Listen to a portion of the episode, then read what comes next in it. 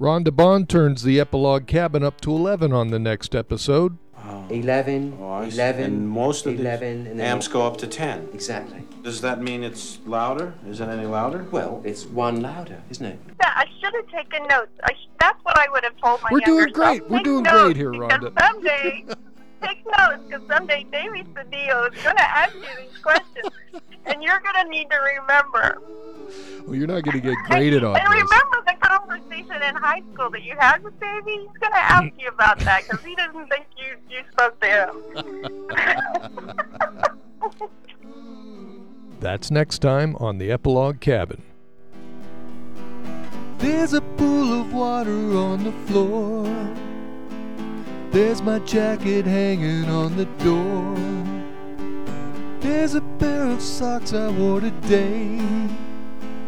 There's a stack of mail to throw away.